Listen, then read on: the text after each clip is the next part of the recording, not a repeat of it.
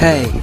Tervetuloa kuuntelemaan Uuden kaupungin vapaa-seurakunnan opetuspodcastia. Lisätietoa seurakunnastamme saat osoitteesta lahdeseurakunta.net. Antoisaa kuunteluhetkeä.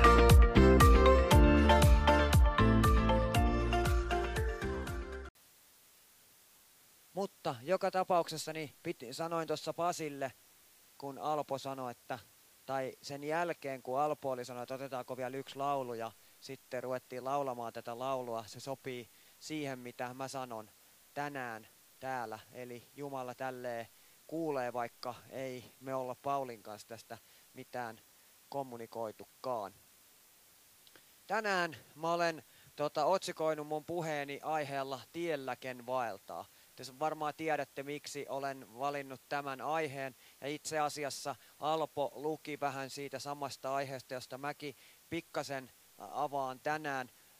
Nämä on vähän hankalia nämä totani, saarnat, tälleen kun meillä ei ole kirkkovuotta, niin sitten me näin tälleen pääsiäisenä ja, ja jouluna ja, ja joinain muina juhlina niin puhutaan aina samoista aiheista, mutta mä oon yrittänyt nyt kuitenkin eh, jotenkin saada tämän niin kuin tuntumaan edes tuoreelta, eh, ettei samoja asioita pyöriteltäisi niin kuin vuodesta toiseen.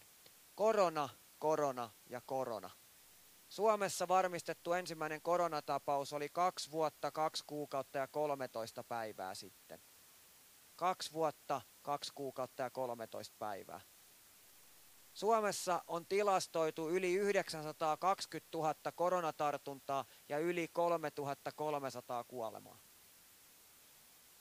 Kaikki puhuivat koronasta, kunnes tuli helmikuun 24. päivä, jolloin Venäjä hyökkäsi Ukrainaa. Sen jälkeen koronauutiset ovat vaihtuneet kakkospuheenaiheeksi ja Ukraina on ollut koko maailman, ainakin Euroopan ykköspuheenaihe. On erittäin mukava, eikö aamulla kiva herätä, monet herää aamulla is.fiin seurassa, niin on erittäin kiva nykypäivänä herätä, kun tota, niin ensimmäiset uutiset on Ukraina-uutisia ja sitten seuraavat uutiset on, että pitäisikö käyttää maskia vaiko eikö. Eikö tunnu hirveän mieltä ylentävältä? Ei oikein puhuta mistään muusta. Jopa urheilussa, ja, tota, niin täällä on myös muitakin urheiluseuroja, niin jopa urheilussakin puhutaan vaan siitä, saako venäläiset osallistua vaiko eikö. Eikä oikein mistään muusta. Tänään me vietetään palmusunnuntaita. Kristillisen perinteen, niin kuin me kuultiin, niin perinteen mukaan Jeesus ratsasti tuolloin aasilla Jerusalemiin. Tämä on niin kuin palmusunnuntain juttu. Ja miksi puhutaan palmusunnuntaista, niin me kaikki tiedetään, että ihmiset oli siellä teiden varsilla ja levitteli niitä palmunoksia. Ja tästä tulee tämä nimitys palmusunnuntai. Sillä ei ole mitään tekemistä sen ajan kulttuurin tai, tai niin kuin jonkun juhlan kanssa, vaan se johtuu siitä, että ne ihmiset niin kuin otti niitä tota, palmunlehviä. Osa laittoi omia vaatteintaakin, kun ne halusi tehdä sellaista punasta mattoa Jeesukselle, kun hän ratsasti aasilla. Ja ne ihmiset oli ihan tosissaan, niin kuin me äsken kuultiin.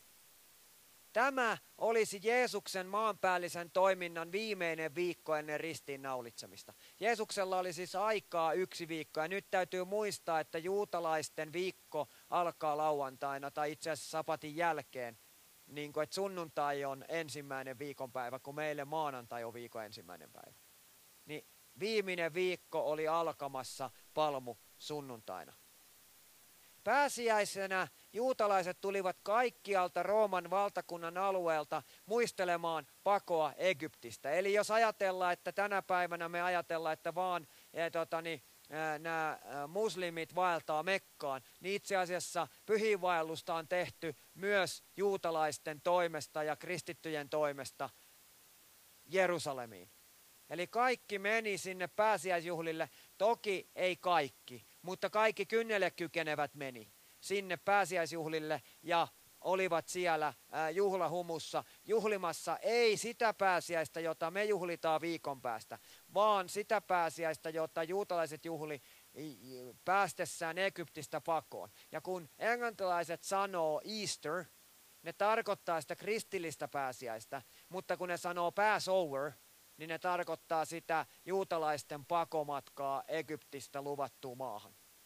Eli tällä tavalla he erittelee sen, mutta me suomalaiset ollaan niin itsetietoisia, että me tiedetään, kun me puhutaan pääsiäisestä, kummasta pääsiäisestä me puhutaan. Tai ainakin me luullaan niin. Kun mä mietin sitä, mitä tämä palmusunnuntai ja pääsiäinen merkitsee meille tänään, niin vastaus tuli, kun mä kuuntelin australialaisen Hillsong-seurakunnan ylistyryhmän kappaletta Grace to Grace, joka suomeksi sanoo armosta armoon. Ja siinä sanotaan näin. Jos kerran rakkaus kärsi tuon muinaisen ristin, kuinka kallis onkaan vapahtajani veri, taivaan kauneus käärittynä häpeääni, rakkauden kuva kuoleman kehyksessä. Tämä on aika runollista kieltä, ja mä vähän avaan sitä, mitä se merkitsi mulle ja toivottavasti joillekin muillekin.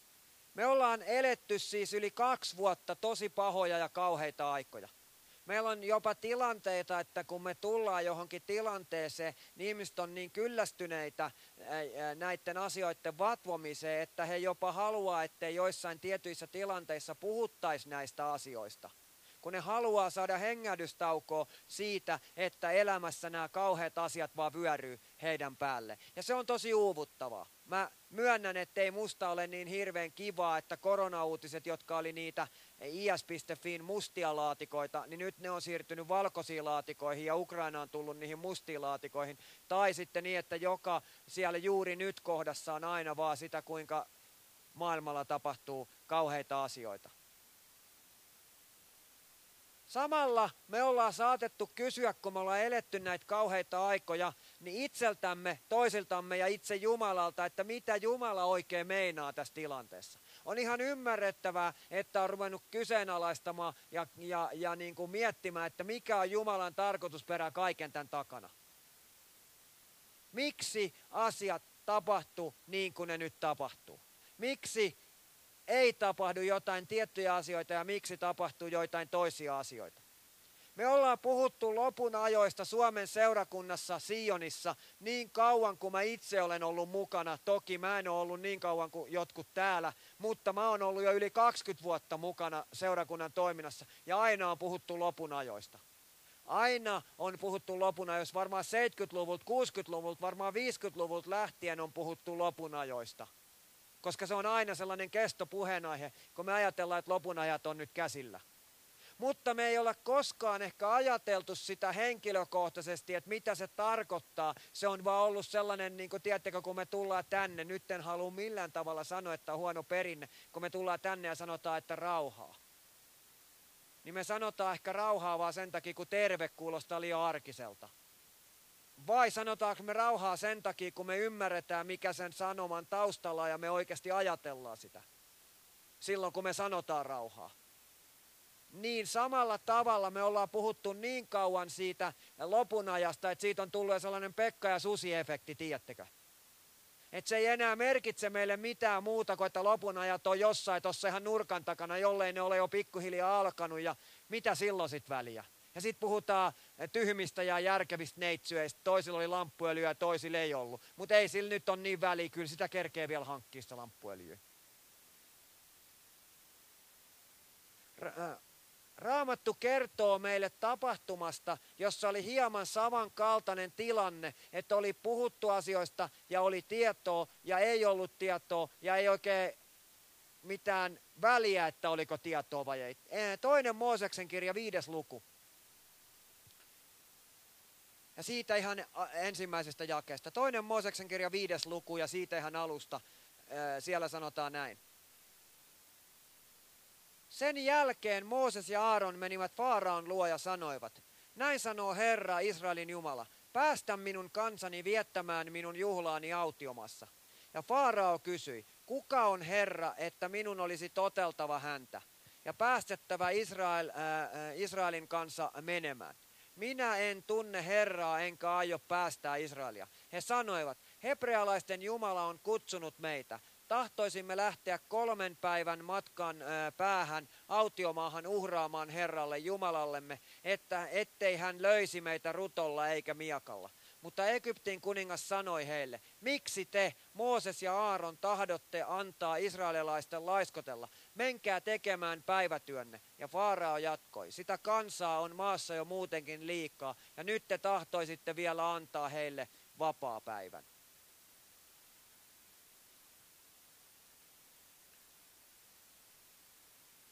Tässä on nyt tilanne, jossa Jumala puhuu Faaraolle suoraan Mooseksen ja Aaronin kautta. Ja Faarao ei ollut hiukkaakaan huolissaan siitä, mitä Mooses ja Aaron, eli Jumala heidän kauttaan nyt puhuu tässä. Sillä Faarao ei kunnioittanut sitä Jahveeta, sitä Jumalaa, jota juutalaiset kunnioittivat. Sillä hän ei ollut nähnyt sitä Jumalan voimaa vielä todellisuudessa. Me tiedetään, miten tämä tarina päättyy, koska Jeesus ratsasti pass, Passoveriin, ei Easteriin, vaan Passoveriin, eli juutalaisten pääsiäiseen, sinne juhlille. Niin me tiedetään, miten tämä tilanne päättyy, mutta ne, jotka on raamattunsa lukenut, niin tietää myös sen, että tarvittiin se karitsan pihtipieli, jotta Vaarao päästi israelilaiset menemään. Ja sitten senkään jälkeen hän ei olisi halunnut päästää, vaan hän jahtasi heitä takaa. Ja tämä johtui siitä, että kyllä Faarao ties, mitä Jumala on. Koska Egyptissä oli paljon erilaisia jumalia. Egypti oli sen ajan niin kuin kehittyneen juttu. Valtio ja, ja älymystö ja tieteellinen ja hengellinen toiminta. Mutta Faarao ei ollut vielä saanut kokea sitä, mitä Jumalan voima on todellisuudessa. Ja Faarao sanoi, että täällä ää, totani, viidennessä, viidennessä luvussa ja totani, jakeessa kaksi, että kuka on Herra, että minun olisi toteltava häntä. Faarao tässä ihan suoraan sanoi, että piut paut tolle Jumalalle. Kyllä täällä on muitakin jumalia. Niin mikäs Jumala tämä on, että mun nyt pitäisi päästää nämä israelilaiset menemään? Ei tule mitään, menkää tekemään päivätyönne. Kuvitelkaapa seuraava tilanne. Pietari ja muut opetuslapset ovat saapumassa rabbin eli opettajansa Jeesuksen kanssa pääsiäisjuhlille. Öljymäellä he katsovat kohti Jerusalemia ja Jeesus esittää seuraavan toiveen. Matteuksen evankeliumi 21. luku, jakeet 2 ja 3. Matteus 21, jakeet 2 ja 3 sanoo näin. Menkää kylään, joka on edessänne, niin te heti löydätte aasintamman sidottuna ja varsan sen kanssa. Päästäkää ne ja tuokaa minulle. Jos joku teille, teille jotain sanoo, vastatkaa, Herra tarvitsee niitä ja eh, heti hän lähettää ne. Eli tässä on tilanne. Aivan kuten Faaraa, joka sanoi, ettei hänen tarvitsisi totella Jumalaa, sillä hän ei tuntenut Jumalaa, niin mä uskon, että opetuslapsillakin oli hieman ristiriitaiset ajatukset. Miksi? Siksi, että juutalaiset odotti Messiaan tulevan ja aivan konkreettisesti vapauttavan heidät Rooman vallasta ja nyt tulee se juttu sotapäälliköt eivät suinkaan ratsastaneet aaseilla, vaan jalosukusilla hevosilla. Nyt Jeesus sanoi, että hakekaa mulle sieltä sellainen vähänläntä aasia, sen varsa ja pankaa mut sen selkää. Ja opetuslapset ajattelee, että nyt se tekee itsestään narria fuuli ja haluaa, että kaikki pilkkaa sitä, kun se tulee. Ajatelkaa nyt. Jeesus sellaisessa valkoisessa yöpaidassa ratsastaa totani, Jerusalemiin aasin varsalla kun joku keisari ratsastaa sellaisella hienolla arabialaisella hevosella, niin on siinä opetuslapsilla vähän, että pitääkö tämän nyt taas munata tämä kaikki. Tuossa laulussa Grace to Grace armosta armoon sanotaan näin. Siis sanottiin näin. Jos kerran rakkaus kärsi tuon muinaisen ristin, kuinka kallis onkaan vapahtajani veri. Taivaan ka- kauneus käärittynä häpeääni, rakkauden kuva kuoleman kehyksessä. Eli me ollaan varmaan kaikki yhtä mieltä siitä, että noin laulun sanat on tänään meille totisinta totta. Me varmaan kaikki voidaan sanoa aamen sille, että me ymmärretään, mitä Jeesus on tehnyt Kolkatan keskimmäisellä ristillä. Me ymmärretään, miksi Jeesus teki itsestään narrin ratsastamalla aasilla sinne Jerusalemiin. Me ymmärretään tämä kaikki viitekehys, sillä me tiedetään, että Jeesus ratsasti Jerusalemiin. Vietti ehtoollista ja kamppaili Ketsemaanessa kiirastorstaina. tuomittiin ja ristiin naulittiin pitkäperjantaina ja ylös nousi pääsiäissunnuntaina. Mä tykkään kutsua pääsiäissunnuntaita ylösnousemusjuhlaksi, koska se on sen juhla, että Jeesus on voittanut kuoleman ja antanut mulle mahdollisuuden se elämää. Mutta mitä tästä kaikesta ajattelee meitä ympäröivä maailma? Ennen näitä korona- ja Ukraina-uutisia, niin mä uskon, että heillä oli tämä Faaraon ja juutalaisten näkökulmaa mukaileva näkemys. He eivät uskoneet, koska eivät olleet kohdanneet. Tämä maailma ei ole kohdannut Jumalaa niin kuin me ollaan kohdattu Jumalaa. Ja toiseksi, he ajattelee siitä Jumalasta ihan väärällä tavalla, niin kuin juutalaisetkin ajattelee, että Jeesus tulee miakka tanassa ja vetää keisarilta pään katki. Ja vapauttaa juutalaiset ja sitten taas lähdetään niin kuin, tota, niin, jonnekin erämaahan uhraamaan Jumalalle. Eli tämän ajan ihmiset ei välitä Jeesuksesta syystä, että he ei ole saanut kohdata häntä ja hänen voimaansa niin kuin me ollaan saatu kohdata henkilökohtaisesti. Ja toinen asia on se, että heillä on ihan vääränlainen kuva siitä, mitä Jeesus on. Mä olen yhdellä alfakurssilla ollut, jossa eräs vanhempi nainen sanoi, että hän ei halua antaa elämänsä Jeesukselle, kun sen jälkeen hän ei saa käydä enää tansseissa. Nyt mä sanon teille, että kuulostaa aika huvittavalta, eikö kuulostakin? Mutta tiedättekö mitä? Tämä on ollut se asenne. Että älä, kun olet tullut uskoon, niin älä käy tansseissa. Eli meidän asenne jopa siihen, että miten me ollaan tuotu Jeesusta tälle maailmalle, on herättänyt niitä vääränlaisia mielikuvia siitä, että kun me ollaan oltu niin sellaisia, että kun tulet uskoon, niin sen jälkeen sulta loppuu kaikki mukava tästä elämästä. Koska sä et saa tehdä tätä, tätä, tätä, tätä, etkä tätä. Mutta mä uskon myös, että tilanne tämän kaiken suhteen on nyt muuttumassa. Mä uskon vakaasti siihen, että tilanne tämän kaiken kohdalla on nyt muuttunut tai muuttumassa. Mä uskon, että ihmisten jano Jumalaa kohtaan on lisääntynyt. Huolimatta siitä, että näkyykö se välttämättä meille konkreettisesti tällä hetkellä. Mä väitän, että Viadian ruokailussa – pohditaan enemmän sitä, mitä tapahtuu tänään ja mitä tapahtuu iankaikkisesti, kun pohdittiin ennen koronaa ja ennen Putinin tekoja. Mä luulen, että nyt on tapahtunut jonkinlainen ajatustavan muutos. Ja siksi mä sanon näin. Mä sanon nyt kovan sanan. Anteeksi, että sanon, mutta sanon näin. Siksi meidän tulisi jatkaa ja joidenkin jopa aloittaa, huom, Siksi, me, siksi meidän tulisi jatkaa ja joidenkin jopa aloittaa Jumalasta kertominen.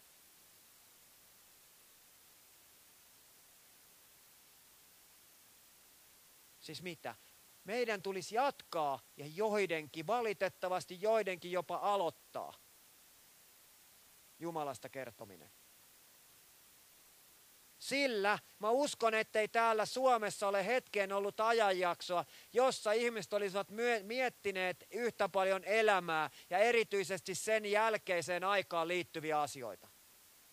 Varmasti nämä maailman tapahtumat, niin kauheita kuin ne on, niin Raamattu sanoo, että kaikki kääntyy niiden parhaaksi, jotka Jeesusta rakastaa jotka Jumala rakastaa, niin mä uskon siihen, että on mahdollisuus meille, jotka rakastetaan Jumalaa, niin käyttää tätä vaikeaa tilannetta hyväksi.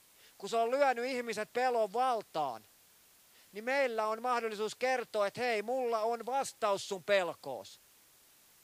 Mulla on iankaikkinen luotto Jumalaan, mulla on vastaus sun pelkoos, haluatko kuulla? Ja mikä voisi olla vielä parempi ajankohta kuin pääsiäinen, tuleva pääsiäinen? Mikä voisi olla vielä parempi ajankohta? Maailma evankelioi meitä rairuoholla ja tipuilla sekä noidilla, niin nyt meillä olisi mahdollisuus vastata tähän Jeesuksen sanoilla Johanneksen evankeliumin 16 luku ja jae 4, jossa Jeesus siis vastaa tälle maailman evankeliumille näin. Minä olen Ainoa tie Jumalan luo, oikea totuus ja todellinen elämä. Kukaan ei tule isäntyko muutoin kuin minun kauttani. Siis mitä Jeesus sanoo? Minä olen ainoa tie Jumalan luo, oikea totuus ja todellinen elämä. Ja tässä on se. Mä sain soiton Marja-Leena Mäkiseltä, uskallan sanoa sen tässä ääneen, että ollaanko menossa torille kun siellä on noitiin, niin ollaanko me menossa torille näyttämään, että siellä voisi olla Jeesuskin konkreettisesti meidän kautta. Koska Jeesus on pääsiäisen todellinen sanoma. Pääsiäistä ei ole vietetty minkään muun syyn takia kuin Jeesuksen takia, paitsi juutalaisten pääsiäisenä.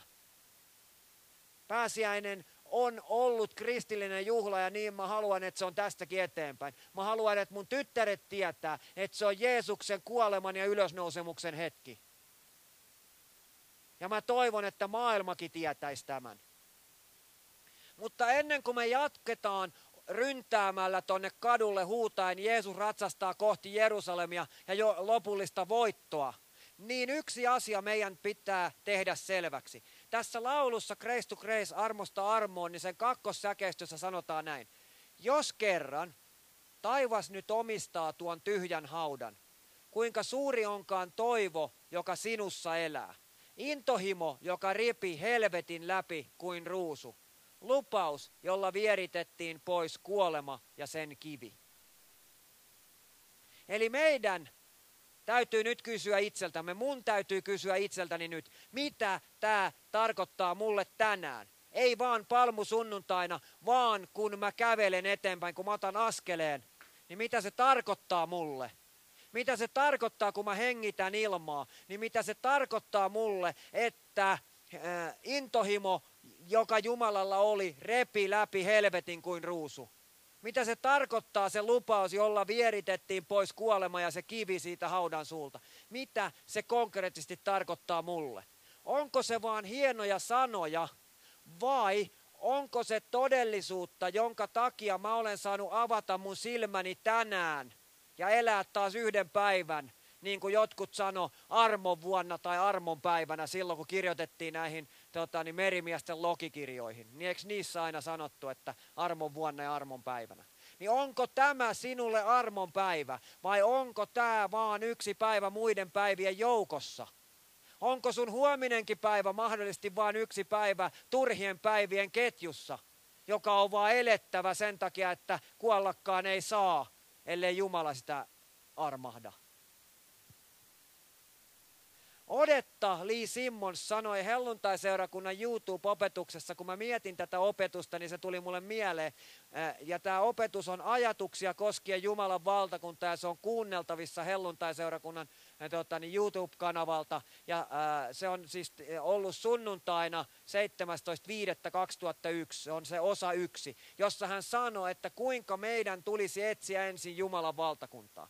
Mä ehkä haluaisin puhua kuningaskunnasta. Niin kuin mä oon teille monta kertaa sanonut, niin valtakuntaa hallitsee kollektio, kuningaskuntaa hallitsee kuningas. Ja mun elämääni hallitsee kuningas eikä kollektio, vaikka se onkin kolmiyhteinen se Jumala.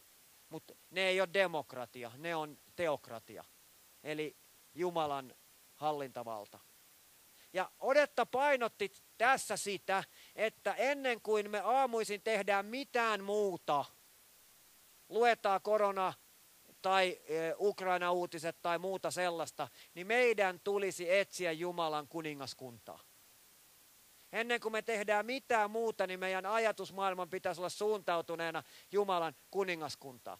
Mun äh, lähetystyössä kun olin, niin siellä laivalla oli laivapappina sellainen kanadalainen Jack-niminen tota, mies, ja hänellä oli vaimo Ester. Ester on jo edesmennyt, mutta tota, niin, niin he oli siellä laivalla. Ja tota, mä olin juuri valmistunut Suomen vapaakirkon pastoriksi ja lähtenyt lähetystyöhön ja kaikki ties, että mä olen pappi ja mä olin tosi innoissani siitä, siis laivalla, että mä saan olla palvelemassa Jumalaa. Mutta sitten mulla tuli niitä sellaisia hetkiä elämässä, jossa mä niinku mietin, että hei, että mä en ehkä elä niin täysillä Jumalalle kuin mä haluaisin elävän. Voi kuulkaa, niitä hetkiä on ollut paljon senkin jälkeen, että en ole täydelliseksi tullut. Ja mä kysyin siltä Jackilta kerran, että mikä on se juttu.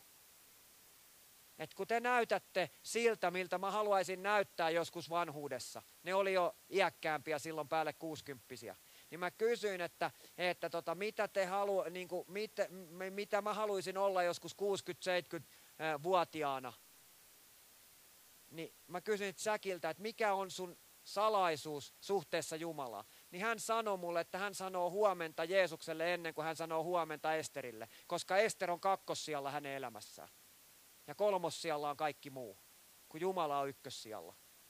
Tämä oli sellainen asenne, että siinä ei tarvittu mitään puolentoista tunnin niin kuin paastorukousta tai polvistumista tai ylistyshihulointia tai mitään muuta, vaan sitä, että Jeesus, me halutaan tehdä tätä. Ja tätä mä en nyt halua korottaa mua, mutta mua joskus pelottaa, kun mä oon opettanut mun lapsiani liian hyvin. Kun he lopettaa ruokailun, niin he sanoo kiitos Jeesus ruuasta. Ja ollaan me missä tahansa paikassa – McDonaldsissa tai Hesburgerissa tai kotona on meillä kavereita tai ollaan joidenkin ei-uskovia ihmisten seurassa, niin ne sanoo aina, että kiitos Jeesus ruuasta. Ja sitten mun tulee punaiset korvat, kun mm, oliko se nyt pakko sanoa tässä tilanteessa.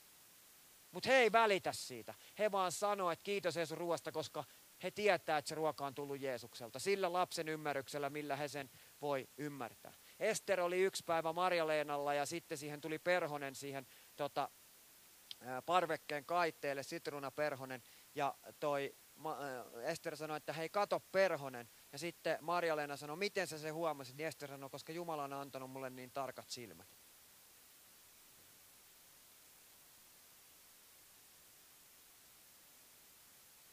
Miksi mä nostan nyt tämän kaiken esille? Siksi, että me ollaan ajassa, jossa mä itsekin ehkä pikkasen uskallan ajatella, että evankeliumille eli ilosanomalle on yksi parhaista mahdollisuuksista. Mä en ole, niin kuin te tiedätte, Pasikin muistaa yhden surullisen kuuluisan tota, kirkkopuistoretken, kun mä en ole mikään niin kuin, ihmisten kimppuuhyökkääjä. Mä en ole mikään niin kuin, evankelista sille, että mä niin kuin nyt lähtisin johtamaan teitä niin kuin Hamlemin pillipiipari ja viemään tuonne kadulle ja toitottamaan, että Jeesus tulee. Se ei kuulu mun niin kuin, tavallaan toimintakulttuuriin. Mua pelottaa kohdata ihmisiä vaikka se ei ehkä näy tässä, mutta te olette tuttuja mulle. Niin mä silti uskallan ajatella, että nyt on yksi parhaimmista mahdollisuuksista. Mutta ennen kuin mä voin mennä ja kertoa muille, niin mun tulee ymmärtää, mikä merkitys Jumalalla on mulle tässä ja nyt. Mitä Jumala merkitsee mulle tässä nyt. Ja kuningaskunnan etsiminen ensinnäkin tarkoittaa sitä, että me asetetaan Jumala etusijalle meidän elämässä jotta hän voisi täyttää meidän ajatukset millä? Mä, meidän opetuspodcastin nimi on Me olemme seurakunta. Niin millä Jumala voisi täyttää? Hänen toiveillaan ja antaa Jeesuksen elämän meille esikuvaksi. Ja sitten kun me sanotaan, että me ollaan seurakunta, niin se on jotain valtavaa kun me ollaan täytytty Jumalalla ja me lähdetään liikkeelle, niin sitä ei pysäytä mikään, ystävät rakkaat. Ja nyt mä oon sanonut tämänkin joskus, ainakin Pasin kanssa keskustelussa, niin olen sanonut sen, että usein meillä on ajatus, että Jumala antaa voiman, ja sitten me vaan mennään siinä voimassa ja ihmisiä kaatuu oikealle ja vasemmalle. Ei. Vaan usein Jumala haluaa, että me mennään ensin, ja sitten se voima lähtee meistä. Eli me luotetaan siihen, että Jumala tekee meidän kautta ne asiat, vaikka me ei voida sitä sillä sekunnilla tietää. Oli kaksi rouvaa, ne oli erään seurakunnan jäseniä, ja tota, niin, niin, niillä oli aina keskellä viikkoa sellainen päivä, että ne kokoontui sinne seurakuntaa ja lähti sieltä sitten evankelioimaan ihmisiä. Hyvä, toimiva, joskus Suomessakin tai muissakin seurakunnissa kokeiltu juttu, olette varmaan kuullut. Niin nämä rouvat meni Eh, sinne seurakuntaan, niillä oli tapana aina rukoilla ennen kuin ne lähtee sieltä. Ja ne ei ollut mitenkään niin kuin tuttuja toisilleen nämä rouvat, vaan ne vaan lyöttäytyi niin kuin pareiksi, kun ne meni aina pareittain. Niin ne lyöttäytyi niin kuin pariksi. Ja sitten ne lähti siitä seurakunnasta totani, ovesta ulos ja näki tien toisella puolella miehen, ja sitten sille toiselle rouvalle tuli ajatus, ne oli jo vähän iäkkäämpiä rouvia, niin sille toiselle rouvalle tuli ajatus, että hei, tolle meidän pitää puhua. Niin se toinen laittoi käden ja pysäytti sen ja sanoi, että hei, sä oot ihan oikeassa, mutta meidän pitää tietää, mitä meidän pitää puhua sille. Ja sitten ne kysyi Jumalalta, että mitä teidän pitää tehdä. Ja sen jälkeen, kun oli kysynyt Jumalalta, niin ne meni sinne tota, sen miehen luokse ja pysäytti sen miehen keskellä katua. Se on tosi pelottavaa, jos olette joskus ollut tilanteessa. Ja sanoi sille miehelle, että kuule, että, tota, että me tiedetään, että sulla on polvi kipeä ja lääkärit ei tiedä, mitä sille pitäisi tehdä ja se sattuu sua niin, että sä et pysty kunnolla kävelemään. No se mies sanoi, että joo, te varmaan näitte sen. Ja sanoi, että ei, että tota, et, et, saadaanko me rukoilla sen puolesta. Sitten se mies oli siinä ihan niin kuin ne ei esitellyt itseään, ei sanonut mitään, ne vaan sanoi, että me tiedetään tämä.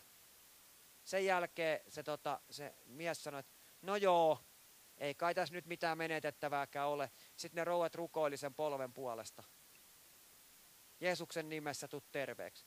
Yhtäkkiä se mies sanoi, että nyt ei säri enää yhtään siihen polveen.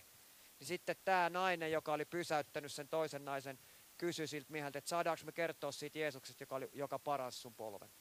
Arvatkaa, mitä se mies vastasi. Hmm, helppo arvata. Joo, totta kai te saatte. Tarina ei kerro, tuliko se mies siinä kohtaa uskoa.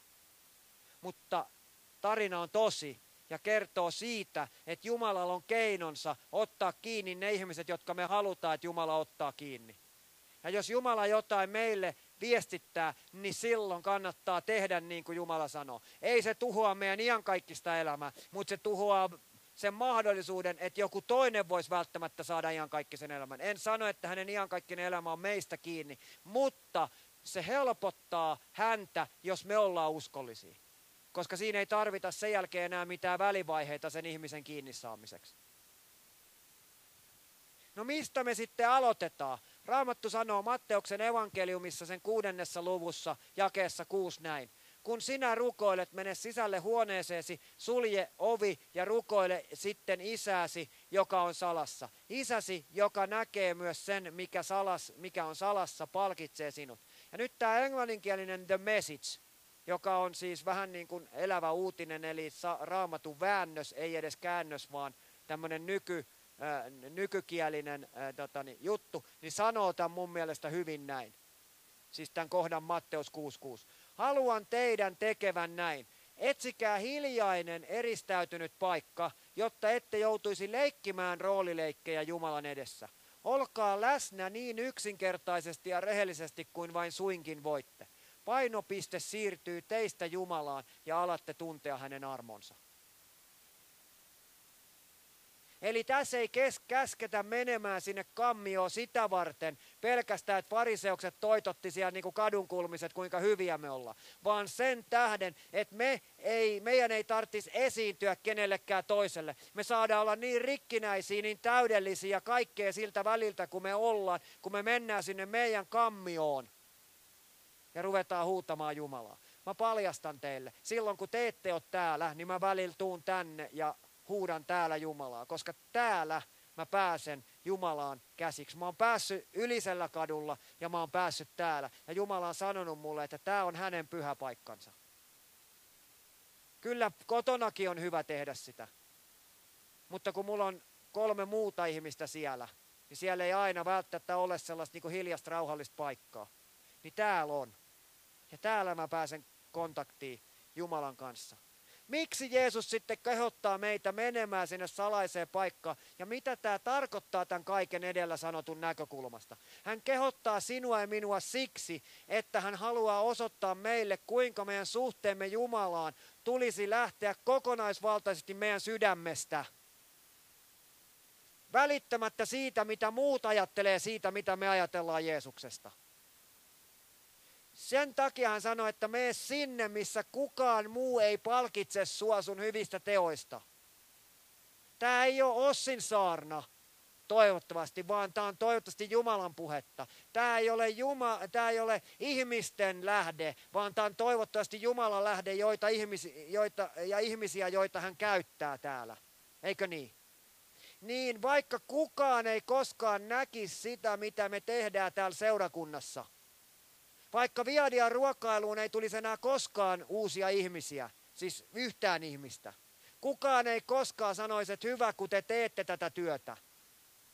Jumala haluaa, että me tehdään tätä kokonaisvaltaisesti. Sillä hän ei halua sen olevan tekopyhää ja ulkokultaista niin kuin se oli niillä uskonnollisilla johtajilla, jotka olivat pitkäperjantaina yllyttämässä kansaa pilatuksen edessä huutamaan ristiinnaulitse. Ajatelkaa nyt. Siis ne, jotka oli kaikkein lähimpänä Jumalaa, ne, joilla oli oikeus mennä kaikkein pyhimpään kerran vuodessa, ne, joilla oli oikeus suitsuttaa siellä alttarin edessä, ne on huutamassa, että ristiinnaulitse. Yllyttämässä kansaa. Että ristiinnaulitse niiden, joiden pitäisi olla esikuvia niin kuin meidän siitä, mitä Jumalan rakkaus on tälle maailmalle, niin ne halusi olla sen rakkauden naulitsemassa ristiin. Ne ei kyllä tiennyt, että ne tekee palveluksen Jumalalle, ne luuli, että ne tekee palveluksen itselleen.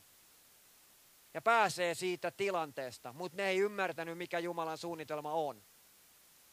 Joten seuraavan kerran, kun me lauletaan jotakin samaa kuin tässä laulussa Grace to Grace, armosta armoon, jossa sanotaan, kuinka ihanaa, kuinka mahtavaa kautta upeaa, vapahtajani arvet, voit, voittoisan vapahtajani arvet, kahleet ovat poissa, velkani on maksettu, kuolemasta elämään ja armosta armoon. Niin mä haluaisin kysyä, kun me seuraavan kerran ollaan sillä uhovoimalla, että hei, tänään Jeesus on ykkönen mun elämässä, niin mä haluaisin kysyä senkin uhalla, että joku saattaa nyt loukkaantua, että uskotaanko me todella siihen, että Jeesus on tullut tähän maailmaan, elänyt täällä opettajan ja ihmeitä tehden, kuollut ristillä, noussut ylös ja voittanut meidät. Uskotaanko me ihan oikeasti siihen, että Jeesus on voittanut sinut ja minut? Nimittäin joskus musta tuntuu, että Ossi Lehtoiden teoista ei näy se, että Jeesus on voittaja. Koska Ossi Lehtori pelkää saatanaa, joka on tuolla maailmassa ihmisten muodossa, enkä uskalla mennä kertomaan niille mitään, koska pelkään, että Jeesus on pienempi kuin se, joka vastustaa sitä. Mutta Raamattu sanoo, että vastustakaa perkelettä, niin se teistä pakenee. Eli en nyt sano sitä, että meidän kaikkien pitäisi rynnätä nyt saman tien tuonne kadulle, vaan ymmärtää se, että Jeesus on polkenut rikki käärmeen pään. Ja ei ole ketään, joka voi estää häntä toteuttamasta sitä, mitä hän haluaa meidän kautta toteuttaa. Ei yhtään mitään. Se, mitä hän haluaa sun tekevän, niin hän pystyy sen voiman sulle antamaan koska hän pystyy siihen, kun hän on kaiken yläpuolella.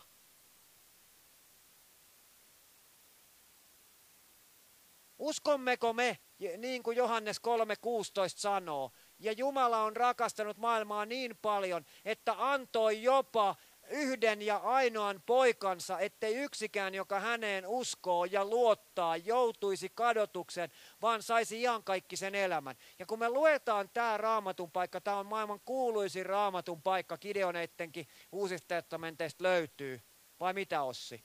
Niin me unohdetaan lukea tämä jae 17, joka mun mielestä on aivan oleellinen tähän. Ei Jumala lähettänyt poikaansa maailmaan sitä tuomitsemaan lopullisesti, vaan pelastamaan tämän maailman. Siis Jeesus ei kuollut ristillä, jotta meidän pahat teot saisi tuomioon, vaan sitä varten, että mä saisin sen elämän. Mun pahojen tekojen pitää saada tuomio, mutta sen otti Jeesus päällensä. Mun osuudeksi tuli se iankaikkinen elämä. Ja nyt tämä elävä uutinen, englanninkielinen elävä uutinen sanoo te message näin. Näin Jumala rakasti maailmaa. Hän antoi poikansa, ainoan poikansa. Hän teki tämän siksi, ettei ketään tarvitsisi tuhota, vaan että häneen uskomalla kuka tahansa voisi saada kokonaisen ja ikuisesti kestävän elämän. Jumala ei nähnyt vaivaa lähettääkseen poikaansa, vain osoittaakseen syyttävällä sormella, kertoakseen maailmalle kuinka paha se oli. Hän tuli auttamaan meitä ja saattamaan suhteemme jälleen ennalleen. Tätä varten Jeesus on tullut mun elämä, jotta mun suhde häneen, joka meni rikki Edenin paratiisissa, niin voisi olla taas ennallaan. Ei siksi, että hän osoittaisi, että Ossi, kuinka typerä jätkä sä olet. Että sä ansaitset kuoleman vaan että mä rakastan sua. Matteuksen evankeliumi viides luku ja jakeesta 13. Mä olen lukenut tämän aikaisemminkin, mutta luen sen nyt tähän. Matteus 5 ja 13.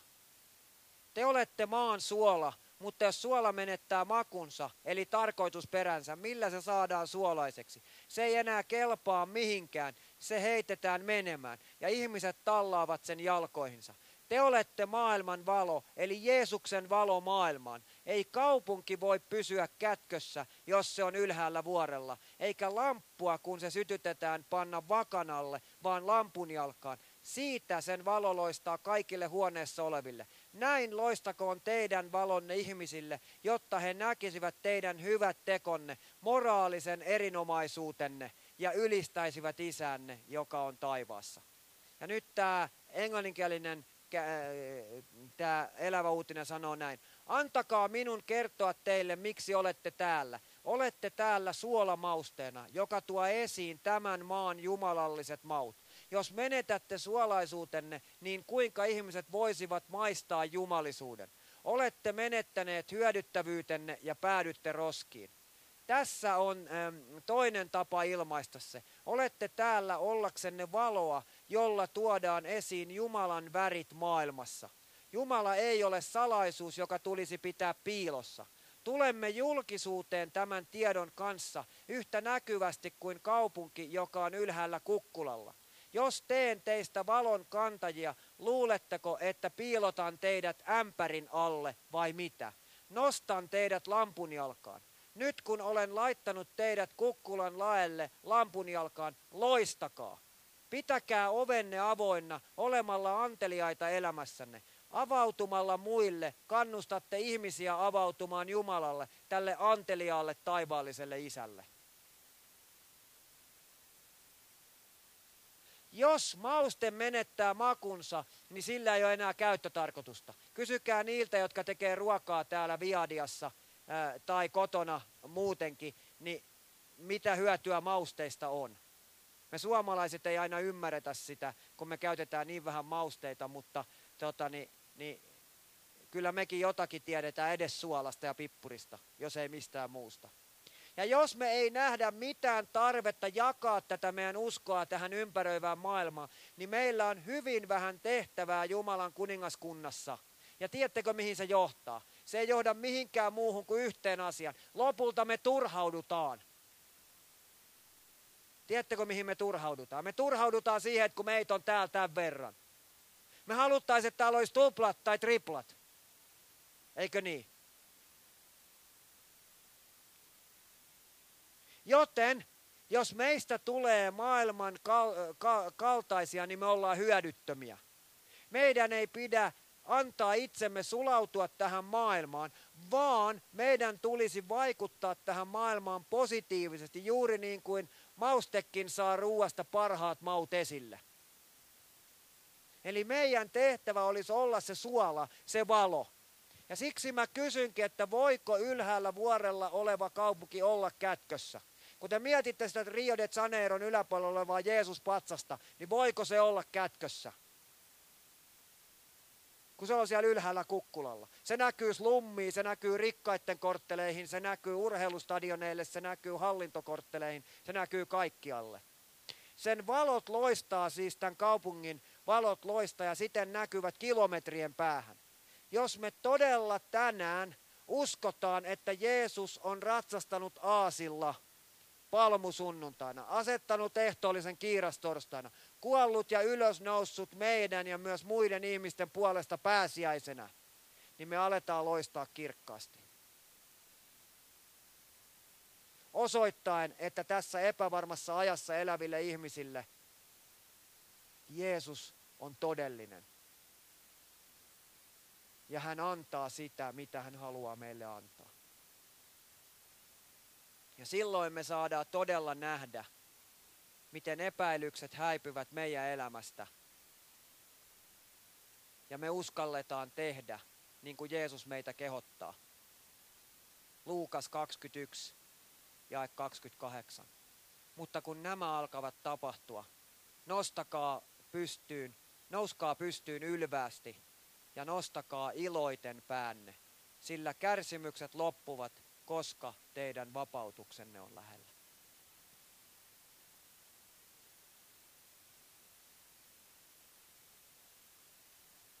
Ja tämä apu meni juutalaisilta ohi, koska tämä apu ei tullut sotivana kuninkaana hevosen selässä tai vaunuissa, vaan lempeänä ja rauhanomaisena kuninkaana aasin varsan selässä, kuten Sakarian kirjassa sanottiin luvussa 9 jakeessa 9. Iloitse suuresti tytär Sion, riemuitse tytär Jerusalem, sillä Messiaasi, kuninkaasi tulee sinulle. Vanhurskas ja auttaja hän on. On nöyrä, alistuakseen isänsä tahtoon ja ratsastaa aasilla, aasin tamman varsalla.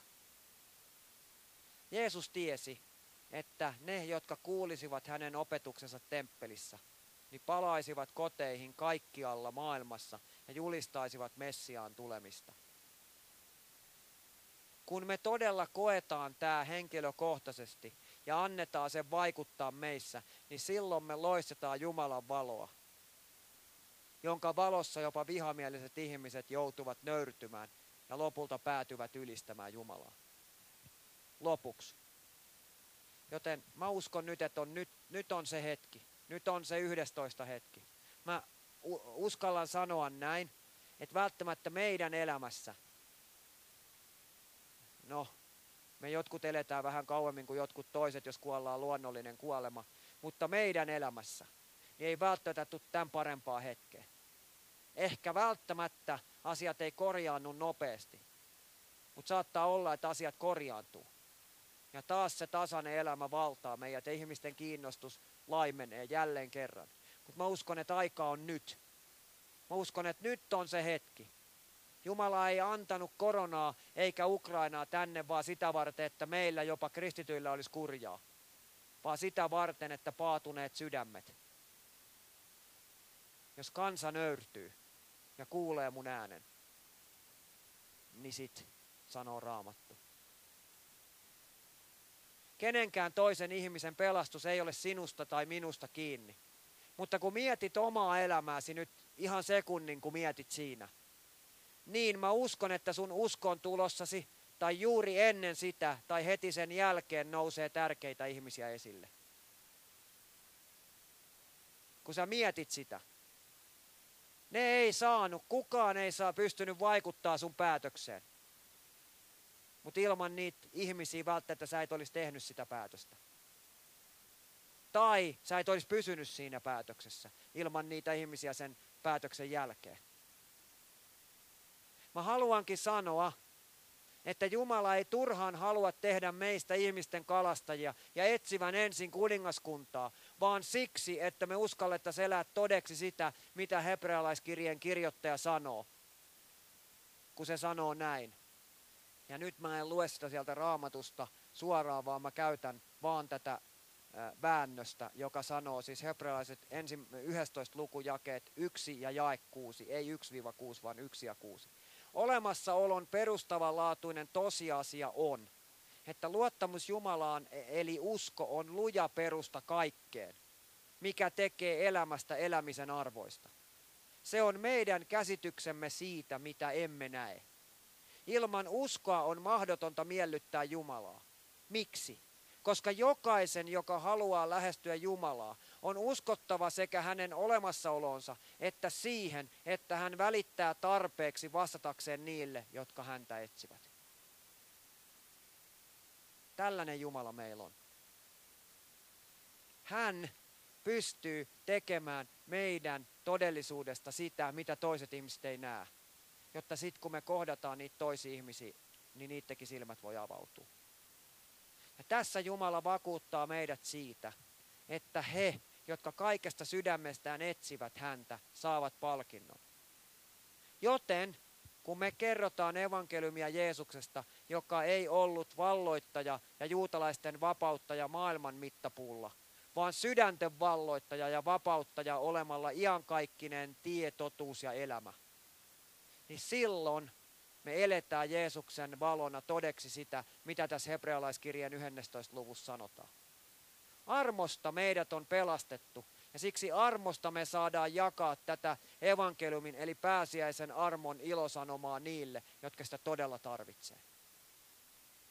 Mä kiitän Jeesus siitä, että tässä on joukko ihmisiä, Jeesus, jotka on ollut sulle uskollisia monen vuoden ajan.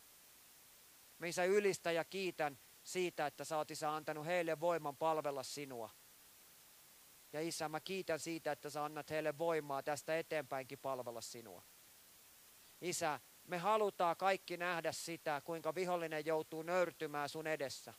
Ja me isä halutaan pyytää sitä, että se pääsiäisen sanoma, joka meille on todellinen, niin voisi isä jollain tavalla, mikä se tapasit ikinä itse kullakin meissä on, niin näkyä isä niille ihmisille, jotka me kohdataan isä.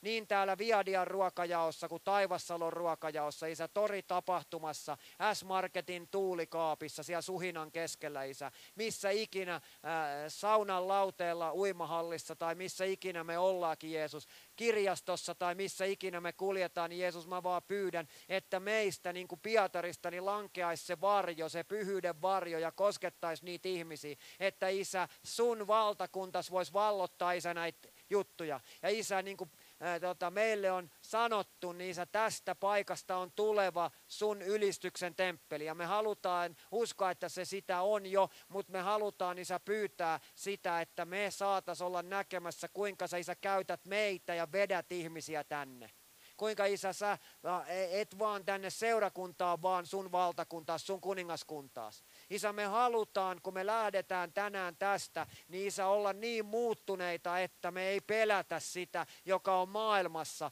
vaan me uskotaan siihen, että sä oot voittanut jo maailman niin kuin sä oot sanonut, Jeesus.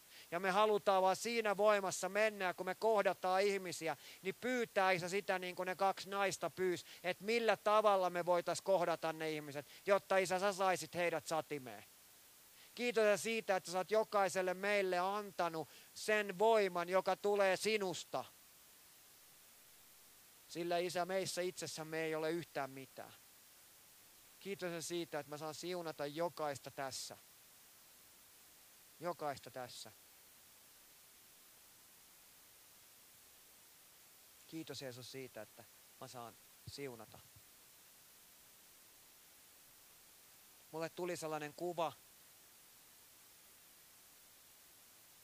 ikään kuin sellaisista, onko ne sitten sotilaita tai partiolaisia tai urheilujoukkue tai joku, mutta joka on lähössä kohti jotakin suurta seuraavaa, mitä tapahtuu sitten seuraavaksi.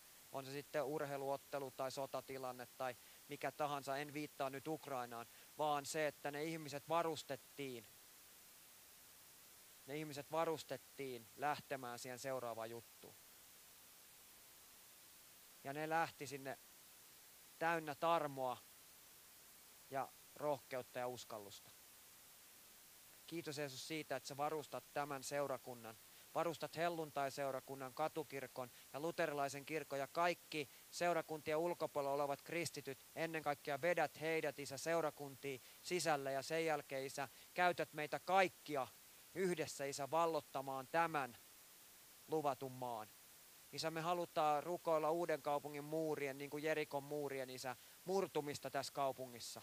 Me halutaan Isä vaan sanoa, että tule sinä ja näytä sä Isä, mitä tarvitaan siihen, että Isä ihmiset vois nöyrtyä sun edessäsi ja nähdä Isä, että sä olet parasta, mitä tämä elämä voi tarjota meille. Kiitos Jeesus siitä, että sä annat meille jokaiselle rohkeutta niin, ettei meidän tarvi haikailla siitä, mitä joku on tehnyt joskus jossain kirjan sivuilla, vaan me voidaan Isä tehdä niitä samoja juttuja koska sinä teet niitä ja me saadaan olla vaan niitä astioita jaloa käyttöä varten. Kiitos rakas taivaisa siitä, että siunaat tämän kokouksen lopun ja jokaista, kun me lähdetään täältä. Ja Isä, annat myös anteeksi tälleen suomalaisella tavalla, jos joku on loukkaantunut siitä, mitä mä sanon. Mutta Isä, ennen kaikkea, kaikki ylistys ja kunnia kuuluu sulle. Kaikki voima ja kunnia tulee sinusta minuun ja minusta sitten eteenpäin, koska minä olen sun ihmisten kalastaja. Kiitos edes siitä, että tämä on sun business jossa mä olen vaan alihankkija ja sä olet se päätekijä. Jeesuksen nimessä. Amen.